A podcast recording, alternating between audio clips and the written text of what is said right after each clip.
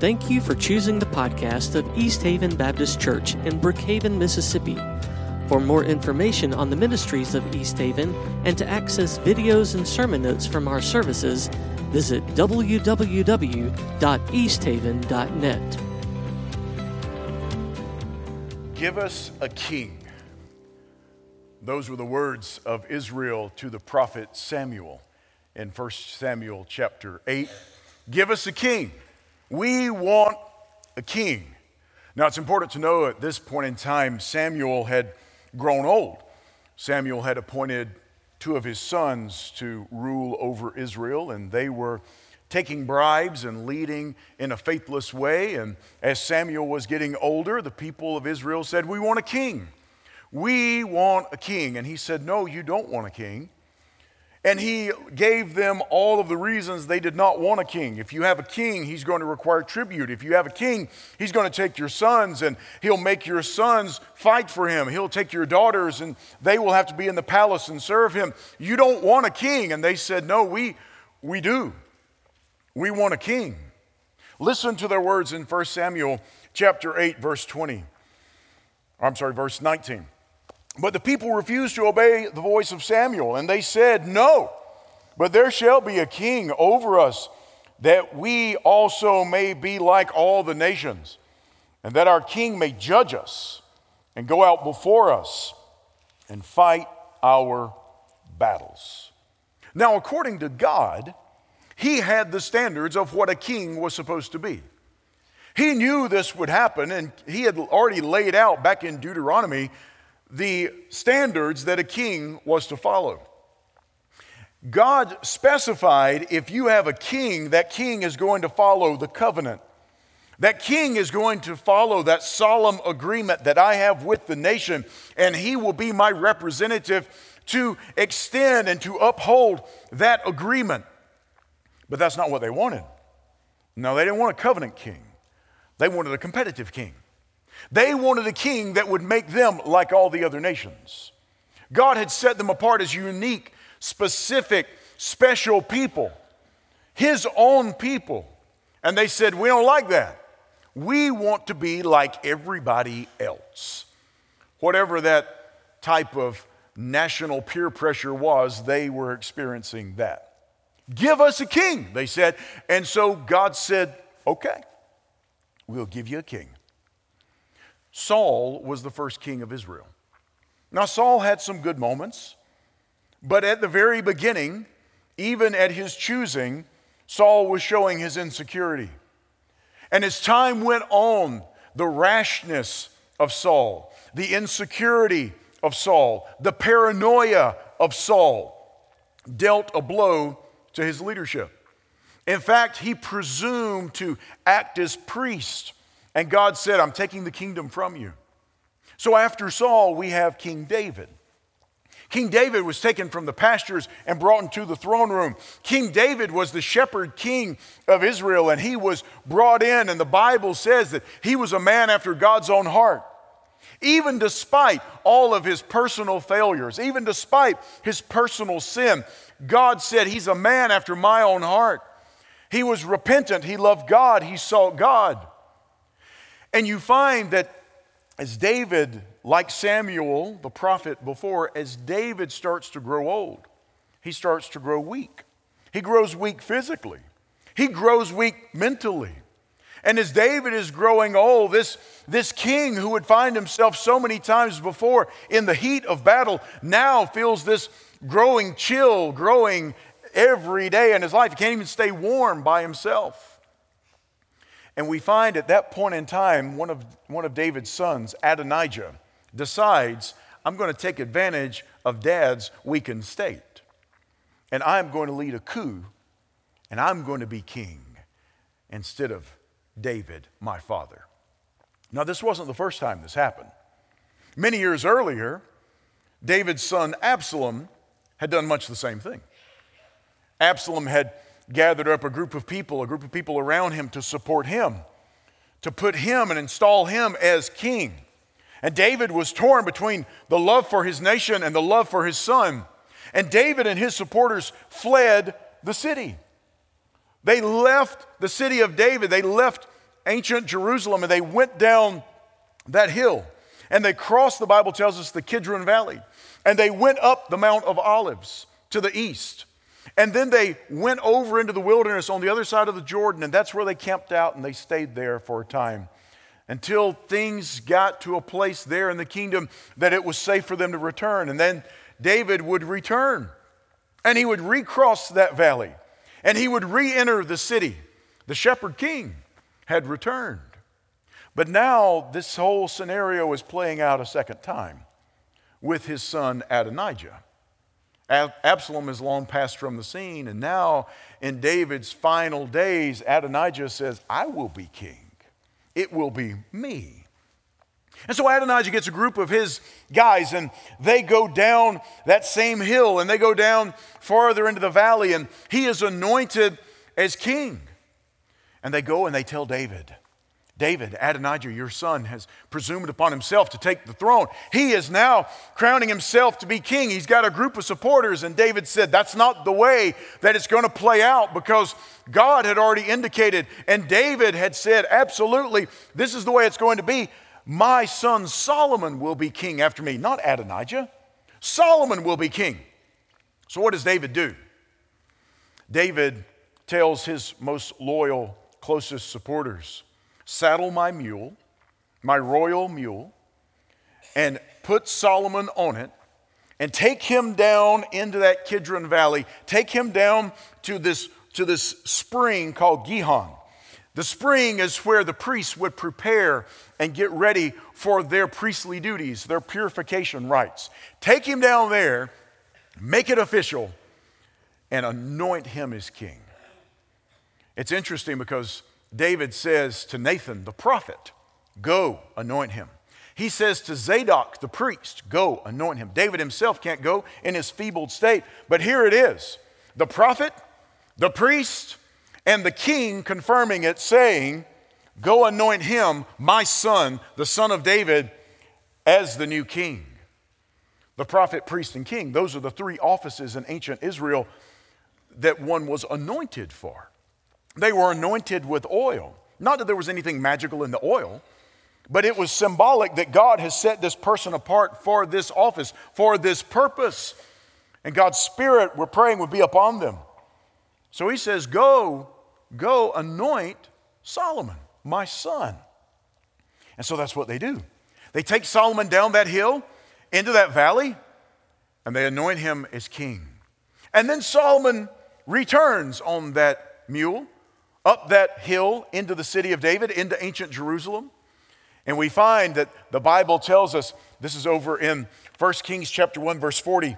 And all the people went up after him playing on pipes and rejoicing with great joy so that the earth was split by their noise. They are making so much noise. The Bible just says the earth split. Why? Because there was this return of this king.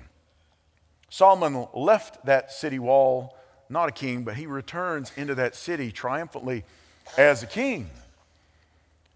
Now let's flash forward a thousand years from Solomon entering into that city. If you flash forward a thousand years and you get around to the time of Passover, you find that pilgrims from all over Israel have come to Passover to celebrate. It's one of the three pilgrim feasts as they were called in the Old Testament, one of the three feasts that required that all males of a certain age come to Jerusalem to worship. Passover was one of them. And so people from all over the world, all over the, the, the, ancient world, Jews were, were pouring into Jerusalem to worship at the Passover. And Jesus, too, was on his way to Jerusalem. So, what did Jesus do? He left he left the northern area of Galilee, where he kind of made his home base of operations. And he traveled down through the wilderness area, down along the Jordan to Jericho.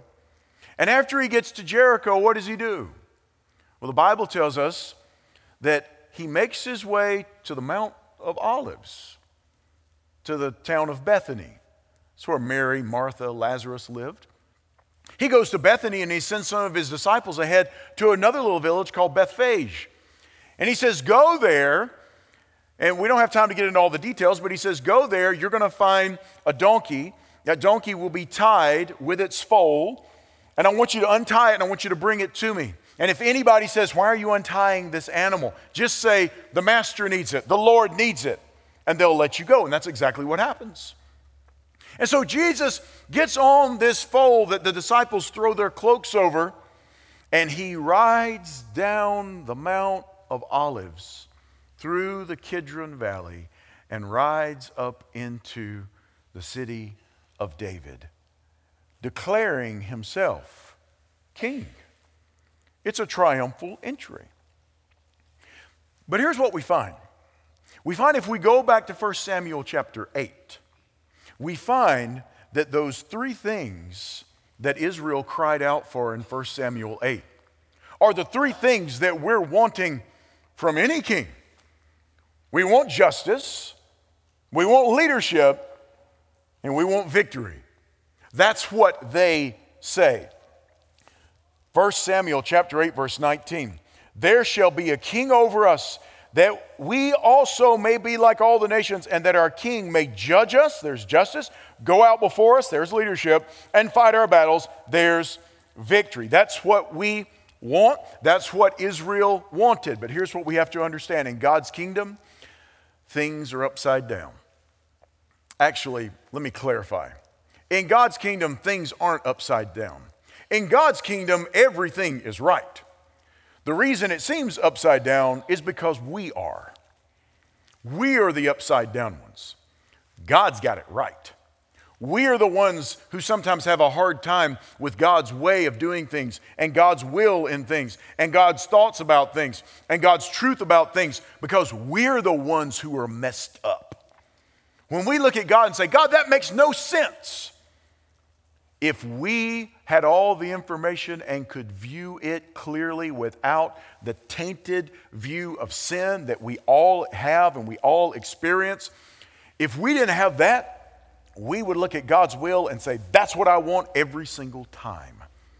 But because of our sinfulness, we don't see the true reality of God's will and God's way for what it is. And so, because of that, when we ask for a king, and by the way, everybody has a king, everybody has something that rules over them. Everybody is wanting something to be in command, whether it's us or something or someone else. Anytime we're asking for a king, we need to know what we're getting into. So let's just go through this. Because Jesus comes and he answers Israel's cry. He answers a cry for one who will judge them, for one who will go before them, for one who will fight their battles for them, but he answers those demands in a way that they did not expect. So, first of all, let's look at this idea of justice. In God's kingdom, justice disrupts expectations. Let's look at what happens. This is in John chapter 12, verse 12. The next day, the large crowd that had come to the feast, that's the feast of Passover, heard that Jesus was coming to Jerusalem. So they took branches of palm trees and went out to meet him, crying out, Hosanna! Blessed is he who comes in the name of the Lord, even the King of Israel. And Jesus found a young donkey and sat on it, just as, it is, just as it is written Fear not, daughter of Zion. Behold, your king is coming, sitting on a donkey's colt. So we have the people in the city recognizing that Jesus is saying, I'm the new king. I'm of the line of David. And they're crying out, Hosanna, which means save now. Salvation has come now. True justice is going to take place. These Romans that have been overruling us, these Romans that have been overrunning us, are going to get run out on a rail. This is wonderful. We just can't wait to see what he's going to do. They were expecting justice to come in a particular way. Notice in verse 14, it says, Jesus found a young donkey and sat on it, just as it is written. When you see that phrase or ones like it, just as it is written, it is a callback to something in the Old Testament that is a prophecy about what is happening in the New Testament. You find in Zechariah chapter 9, verse 9, we find these words Rejoice greatly, O daughter of Zion.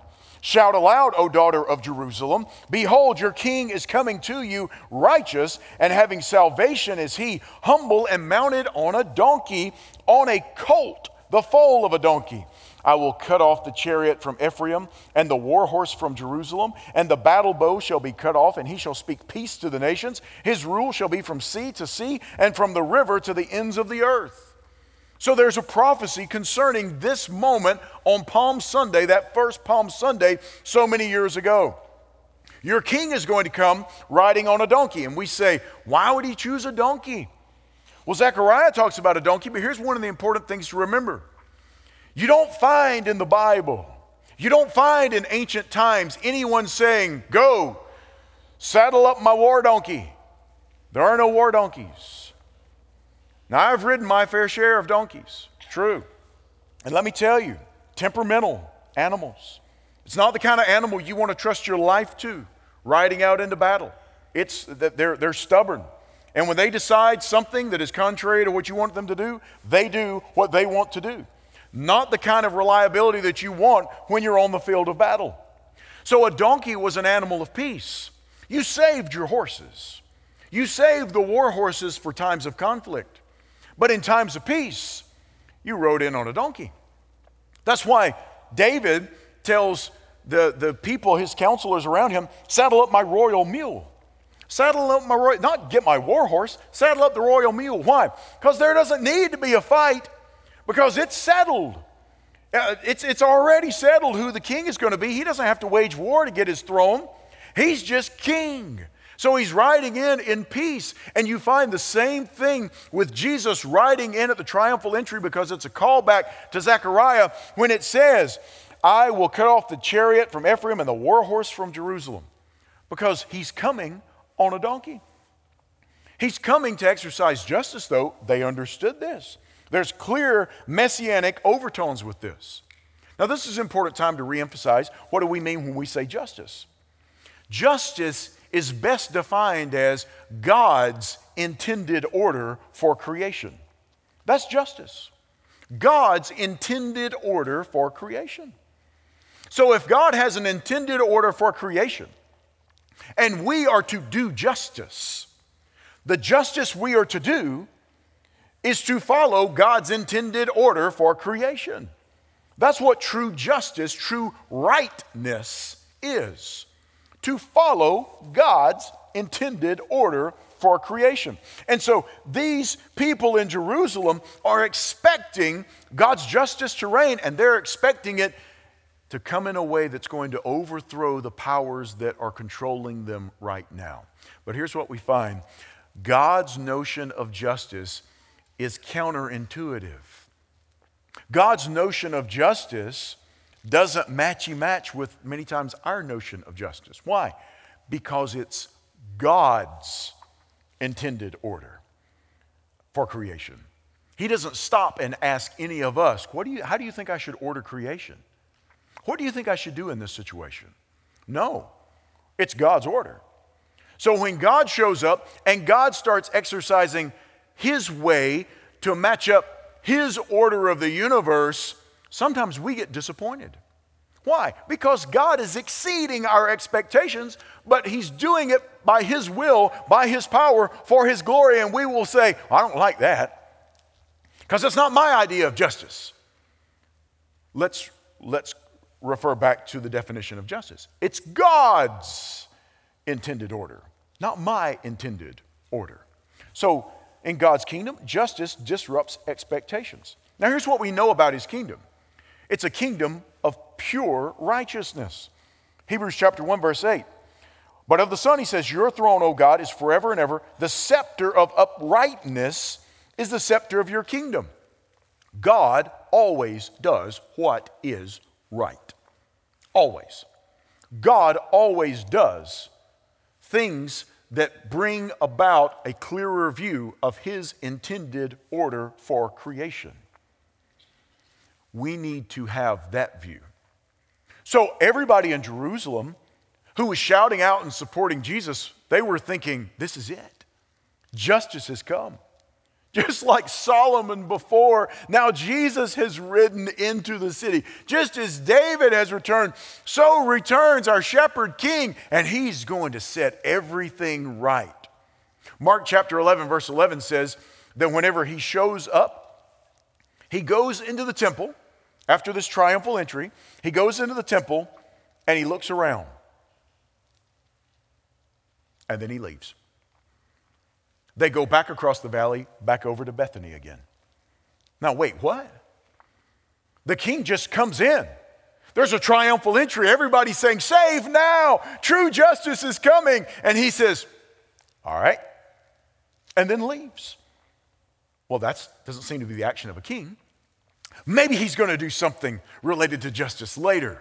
And he does. The Bible tells us the next day, he comes back into town. And what does he do? He goes into the temple and he sees the conditions in the temple. This outer court, the area where the non Jews could gather to pray. Jesus sees that it is jam packed, crammed, stacked, full of people who are there selling animals for sacrifice. The ancient historian Josephus tells us that in one week in ancient times, in one week during the Passover week, there was one instance where 244,000 animals, 244,000 lambs were bought, sold, and sacrificed in one week's time. So this outer area is crammed full of livestock. And Jesus doesn't like it. And Jesus exercises judgment. Mark chapter 11, verse 15. They came to Jerusalem. And he entered the temple and began to drive out those who sold and those who bought in the temple. And he overturned the tables of the money changers and the seats of those who sold pigeons. And he would not allow anyone to carry anything through the temple. The temple grounds had become just sort of a shortcut, and people were just carrying their wares back and forth. It was like an alley. And Jesus said, No. And he was teaching them and saying to them, Is it not written, My house shall be called a house of prayer for all the nations? But you have made it a den of robbers. He's saying this area out here, this is for the people of the nations, the non Jews to come to pray and to worship God because we're all to worship the same God. And this is an area where they can worship, and you have overcrowded and pushed them out in order to make a buck off of all these pilgrims who have come into the city. And he starts exercising justice. That's not what they expected. God's justice disrupts our expectations. And Jesus will do this here, but Jesus will do this now in our life, and we have to understand that God's kingdom will disrupt our lives. It will. It will disrupt your notion of order. It will disrupt your schedule. It will disrupt your bank account. It will disrupt your, your calendaring from here on. It will disrupt everything. For goodness sake, it has disrupted your eternity and giving you a new eternity. How can we expect it not to disrupt the next 24 hours of our life? He will disrupt human plans. And when we come before God and say, I got so much time, get on with it, get it over with, God doesn't play that game. And when we say, Yeah, but God, I've got a schedule to work out, God doesn't play that game. And when we go before God and say, God, I have my laundry list of things and you can work, but you got to work within these parameters, God does not play that. God's kingdom disrupts our expectations because his justice is his intended order, and we have to line up with his intending order as a king who rules over every aspect of life. Give us a king, they said. Give us a king to judge us. Give us a king to go before us. Give us a king who will lead us. That's what we want. That's what we want, Samuel. We want a leader. Well, they got a leader in Jesus. But what they ended up with is a leader who surrendered, because in God's kingdom, that's what happens. Leadership emphasizes surrender in the kingdom of God. Let's jump a little past Palm Sunday. Let's get a little preview of what's to come later this week as we celebrate Good Friday. Jesus is before Pilate. He's been arrested, trumped up charges. He was down that hill, across that valley, down toward the, the Mount of Olives. He's over there in the Garden of Gethsemane praying, and that's where he's arrested. And so, yet again, later in the week, just as he crossed that valley and climbed that hill and entered the city, a triumphant king, now he is bound and he is brought across that valley and up that hill as a captive, being led as a lamb to the slaughter. Still the shepherd king, still the shepherd, and now the lamb at the same time. And he gets led into the city. And all these trumped up charges and witnesses that were paid off to lie and people who couldn't get their story straight and all of these things, this, this, this mockery of a trial that takes place. And he is brought before the Roman leader Pilate. And you would expect, here it is, it's the showdown. Here is this rightful king of Israel, and here is this guy, this invader who is there and living on borrowed time, and he's already in trouble with the powers that be back in Rome, and he's trying to balance uh, judging and ruling over and administrating and managing this dusty little backwater full of this rabble. And now here is this one who is standing before him, and he's thinking, we can make short work of this, but he starts questioning him. John chapter 18, verse 33. So Pilate entered his headquarters again and called Jesus and said to him, Are, are you the king of the Jews? Jesus answered, Do you say this on your own accord, or did others say it to you about me? Wow, Jesus. Are you the king of the Jews? Jesus. Before I answer, are you asking because you want to know, or did somebody put you up to it? Just want to know. Listen to Pilate's words. Pilate answered, Am I a Jew? Your own nation and the chief priests have delivered you over to me. What have you done? On up to it. If you've done something wrong, on up to it. If you haven't, declare your innocence and we'll try to get you off. We'll try to set you free. Pilate actually was trying to. His sense of, even in his pagan heart, that sense of Roman justice was so strong that he was thinking, we can't just, we can't just punish somebody that's not guilty. Jesus answered, verse 36, My kingdom is not of this world. If my kingdom were of this world, my servants would have been fighting, that I might not be delivered over to the Jews. But my kingdom is not of this world. Now you have to wonder what was going on in Pilate's mind at this time. So Pilate asks him, So you are a king? He's trying to find a foothold. So you are a king, right? Jesus answered, You say that I am a king. For this purpose I was born, and for this purpose I have come into the world to bear witness to the truth. Everyone who is of the truth listens to my voice. Pilate said to him, What is truth? And after he said this, he went back outside to the Jews and told them, I find no guilt in him. That's the leadership that takes place in God's kingdom. It's emphasizing surrender. Here's Jesus surrendering. What's he surrendering to? He's surrendering to the will of his Father. He's saying this For this purpose I was born, and for this purpose I've come into the world to bear witness to the truth. I'm bearing witness to the truth. Yes, I'm a king. Yes, I'm a rightful king, but my kingdom is not of this world. See what Jesus is saying? Hey, Pilate, my kingdom is not a nation. My kingdom is not a place. My kingdom is a realm. It's not just a nation. Oh, no, no, no, no. I'm ruling over it all. It's a realm, not just an isolated place. This is what we find foretold back in Daniel chapter 7, verse 13. I saw in the night visions, and behold, with the clouds of heaven there came one like the Son of Man, and he came to the Ancient of Days and was presented before him. And to him was given dominion and glory and kingdom that all peoples, nations, and languages should serve him. His dominion is an everlasting dominion which shall not pass away, and his kingdom one that shall not be destroyed. He's saying that his, his kingdom, Daniel foretold it, his kingdom is forever. And it's over not just one nation, it's over all the nations and all the people for all the time.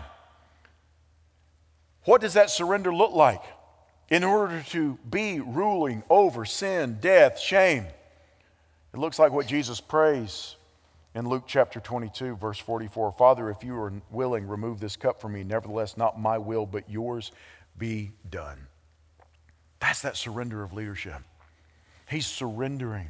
Hebrews chapter 2, verse 10 tells us that it was fitting that he, for whom and by whom all things exist, that's Jesus, in bringing many sons to glory, should make the founder of their salvation perfect through suffering. Doesn't mean Jesus was imperfect, it means that Jesus fully experienced everything completely. The shame of sin, the, the, the death due to sin, the full wrath of God. He experienced every bit of it. And we find that this leadership emphasizes surrender. And not only does that emphasize surrender for Jesus, it emphasizes the surrender for us because if the founder of our salvation surrendered to the will of God, how much more are we required to surrender to the will of God? If the perfect, holy one, the son of David, surrenders to the will of God in his perfection, how much more do I have to surrender to God in my imperfection and in my sinfulness? The throne of your heart will never remain vacant. It will always be occupied by somebody or something. There is no vacancy sign on the throne of our hearts. And we will put something there, or more often, we will climb into that throne ourselves with our feet too short to touch the ground and a crown so many times smaller, or our head so many times smaller than that crown of majesty that is rightfully His, and we will wear that lopsided crown, and we will sit in that throne that is way too big for us, and we will leave claw marks on the arms whenever God says, Get out of there. And we will do it again and again and again. And Jesus shows us perfectly that leadership in the kingdom of God requires surrender. And following that God, being loyal to that God, requires our surrender as well. We cannot afford to live as pretenders to the throne. We cannot afford to live as rebels to the crown. It is going to require surrender, and Jesus models that for us. But not only in God's kingdom, does justice disrupt our expectations and leadership require surrender? But we find that victory may look like defeat. That's what Israel wanted, right? We want a king who will judge us. We want a king who will go before us. We want a king who will fight our battles. But so many times we have to understand that sometimes those victories, they look very much like defeat. Over in John chapter 19, then Pilate took Jesus and flogged him. And the soldiers twisted together a crown of thorns and put it on his head and arrayed him in a purple robe. They came up to him, saying, Hail, King of the Jews, and struck him with their hands. Here's this king who rode in triumphantly, the rightful shepherd king of Israel, the rightful son of David, the rightful one who is heir to the throne, and now he has been crowned. He has been crowned in shame. And he's given an old robe that he wrapped around him, and it's saturated with his own blood. That's what we find. Because victory may look very much like defeat. We don't have time to read it, but in chapter uh, 1 of the book of Luke, whenever the, the angel is speaking to Mary. The angel says that the Lord God will give to him the throne of his father David. Well, this doesn't look much like it. I mean, it's a, it's a, it's a bloody robe, it's a crown of thorns. This is the means to establish his rule over all things, including sin and death. Yes, that's it. And he trades the, the glory of a heavenly throne room for this dusty, windswept place on the outskirts of town where he's going to die for your sins and my sins. And that's what we find. This victory looks very much like defeat. But we have to understand what real defeat is.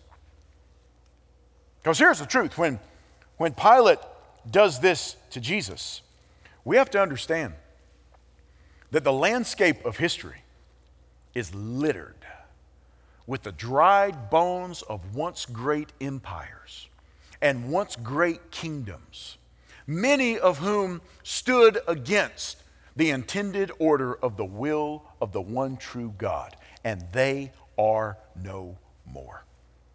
That's what real defeat looks like. Standing in opposition to this humble king. And try as they might, be they religious leaders or the Roman officials of the first century, or whomever you want to put in that blank in this century, Cancel culture is never going to touch the king of the universe. Oh, you may try, but you will not succeed.